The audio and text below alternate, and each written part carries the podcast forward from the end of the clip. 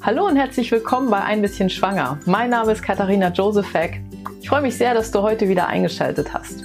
Mein Thema sind heute die drei Prinzipien, die auf dem Weg zum Wunschkind aus meiner Sicht ganz, ganz besonders wichtig sind. Und wenn dich das interessiert, dann bleib jetzt dran. Ja, jetzt fragst du dich wahrscheinlich, von welchen drei Prinzipien ich spreche. Und deswegen möchte ich auch gleich mit dem ersten Prinzip starten. Und das erste Prinzip ist für mich der Verstand. Was hat der Verstand mit dem Wunschkind zu tun? Leider heute sehr, sehr viel. Und zwar gibt es heute sehr, sehr viele schlechte oder falsche Informationen. Ich habe äh, vor ein paar Wochen schon mal über Studien gesprochen, die nicht unbedingt immer so sind, wie man sie sich vorstellt und die eben nicht in dem Maße informieren, wie man es gerne hätte. Und das bezieht sich nicht nur auf Studien, das ist leider bei sehr, sehr vielen anderen Dingen beim Kinderwunsch auch so. Insbesondere kann man zum Beispiel so kontroverse Themen wie Stress oder Ernährung oder Immunsystem nehmen, wo ganz oft gesagt wird von unterschiedlichen Seiten, dass das alles keine Rolle spielt und dass das eigentlich alles egal ist. Nur als kurzes Thema nehmen wir einmal das Thema Stress, weil das einfach auch so oft aufkommt und weil es beim Kinderwunsch insbesondere bei so einer Kinderwunschbehandlung ein ganz, eine ganz, ganz große Rolle spielt und ein ganz, ganz großes Problem ist, weil man eben hochgestresst ist. Und das ist vollkommen normal. Trotzdem ist die Information, dass Stress keine Rolle spielt, schlichtweg falsch. Schauen wir in die Stressforschung, schauen wir, welche Krankheiten es heute zum Beispiel gibt, die, wo Stress ein Auslöser ist oder ähm, wo Stress einen ganz großen Einfluss hat. Und es sind sehr, sehr viele Krankheiten und Dabei sind ähm, so große Krankheitskomplexe wie zum Beispiel Herz-Kreislauf-Erkrankungen, Autoimmunerkrankungen, Depression, also sehr, sehr viele verschiedene, wirklich ernste Krankheiten, wo heute schon bewiesen ist, dass Stress einen Einfluss hat. Dann stelle ich mir doch die Frage, wie kann es denn sein, dass Stress auf den Kinderwunsch keinen Einfluss hat? Stress ist ja eine körperliche Reaktion. Das heißt, es werden wirklich Stresshormone ausgeschüttet. Es passiert ganz, ganz viel im Körper. Und wenn man sich den Kinderwunsch oder dieses Wunder, was eben eigentlich die Königsdisziplin eines Körpers ist oder zweier Körper zusammen, wenn man sich das mal überlegt, was da alles passen muss, was da alles stimmen muss, insbesondere auch im Bereich Immunsystem, dann kann es gar nicht angehen, dass Stress keine Rolle spielt.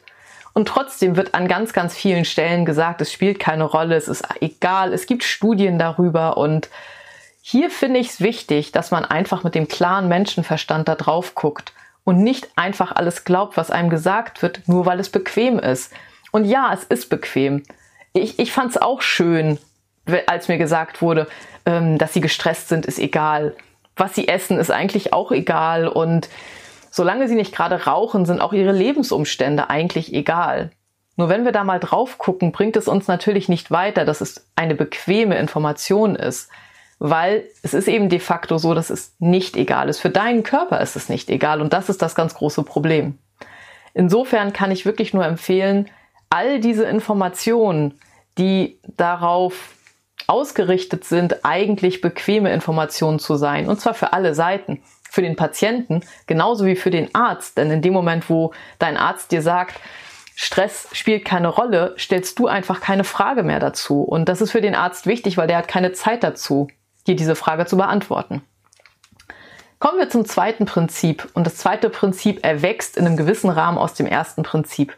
Das zweite Prinzip ist für mich Verantwortung und in einem ganz besonderen Maße eben auch Eigenverantwortung dass man eben nicht alles einfach so hinnimmt, wie es einem gesagt wird, sondern dass man einen Schritt weiter denkt und dass einem einfach auch klar ist, dass derjenige, dem es wirklich wichtig ist, dass das mit dem Wunschkind klappt, das bist wahrscheinlich einfach du und dein Mann und sicherlich auch deine Familie und Freunde drumherum. Nur die großen Strukturen, die Ärzte, die Kliniken ähm, und alles, was sonst noch so damit zu tun hat, für die bist du ein kleiner Teil ihres Geschäfts und genau da ist auch heute das ganz große Problem, dass es nämlich heute ein Geschäft ist. Es sind heute so große Strukturen, ähm, wie man es sich eigentlich gar nicht vorstellen kann. Denn ich habe zum Beispiel mal bei einem der größten Klinikkonzerne in Deutschland darauf geguckt, wie die Finanzierung da gestaltet ist. Und es ist nicht so, wie man denken würde, dass sich einfach ein paar Ärzte zusammengetan haben und äh, diese Klinik aufgebaut haben. Das gab es vielleicht irgendwann mal vor vielen, vielen Jahren. Und es gibt auch heute noch Kliniken, also kleinere Kliniken, die immer noch personengeführt sind.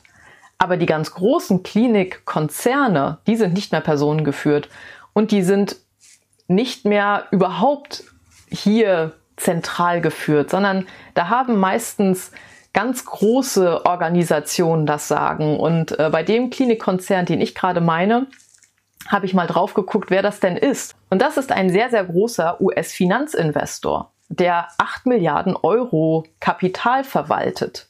Und diese 8 Milliarden Euro, die müssen natürlich gut investiert werden, denn da soll ja mehr draus werden. Denn ein Finanzinvestor hat nichts davon, wenn seine Investition einfach nur da bleibt, wo sie ist, sondern die soll wachsen. Das heißt, es muss Geld verdient werden. Und wenn solche Finanzinvestoren in deutsche Klinikkonzerne investieren, die im Schwerpunkt was mit Kinderwunsch zu tun haben, dann hat das was damit zu tun, dass beim Kinderwunsch und allgemein in der Reproduktionsmedizin unglaublich viel Geld verdient wird. Und dabei geht es eben nicht darum, dass die einzelnen Paare ihr Kind bekommen. Ja, das ist ein Nebenprodukt, was vielleicht hier und da passiert oder was passiert bei vielen zum Glück. Aber das Problem ist, dass es nicht wichtig ist, ob das so ist. Denn das Geld wird ja so oder so bezahlt.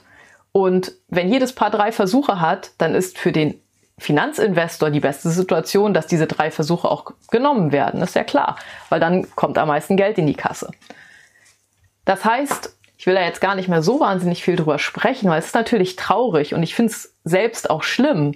Es muss einem einfach nur klar sein, damit einem klar ist, dass diese Eigenverantwortung ganz, ganz wichtig ist. Man kann sich nicht darauf verlassen, dass andere all das richtig tun, was sie richtig tun sollten, weil das vielleicht nicht so ist.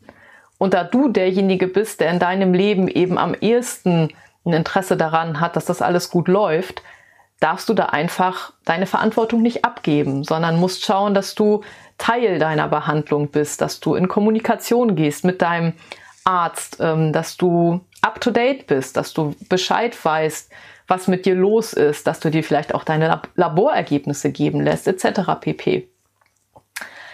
Ich weiß, dass das sehr, sehr schwierig ist, einfach weil ich auch weiß, was für ein komplexes Thema der gesamte reproduktionsmedizinische Bereich ist.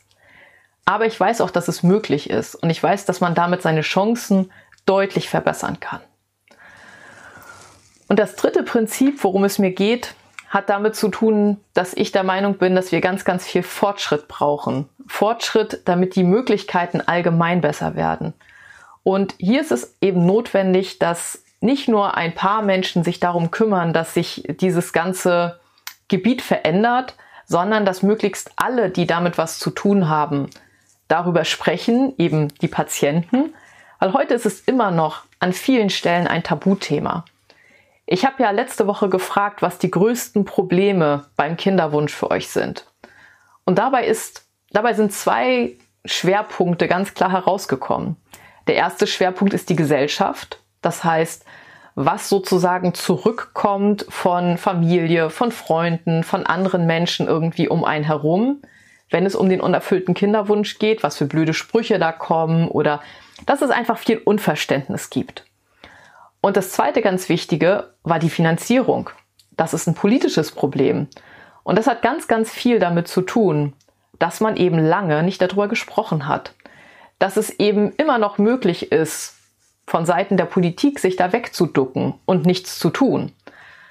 Und damit sich das ändert, ist es einfach notwendig, dass viel mehr darüber gesprochen wird, dass das Problem des unerfüllten Kinderwunsches viel mehr in die Öffentlichkeit gezogen wird und dass gesagt wird, das ist ein richtiges Problem. Das ist nicht irgendwie so, ach, da kann irgendjemand kein Kind kriegen, naja, dann halt nicht, sondern es ist ein wirkliches Problem. Es führt zu ganz, ganz großen Schwierigkeiten in der Partnerschaft, zu ganz, ganz großen Schwierigkeiten überhaupt im gesamten Lebensentwurf. Und es ist nicht einfach nur eine Bagatelle, die ein paar Menschen betrifft, sondern es betrifft eben schon sehr, sehr viele Menschen. Und damit sich da etwas ändert, damit man überhaupt die Chance hat, dass die Finanzierung besser wird Und da muss eben die Politik eingreifen, denn das wurde ja 2004 verändert. Und es konnte so verändert werden, einfach weil diejenigen, die es betrifft, sich nicht gewehrt haben. Und deswegen ist es notwendig, dass man sich in Zukunft wehrt und dieses Gesellschaftliche, dass die Gesellschaft ein anderes Gefühl dafür bekommt und auch das Problem er sieht. Das kann einfach oder nicht einfach, aber es kann dadurch geändert werden, dass man mehr darüber spricht.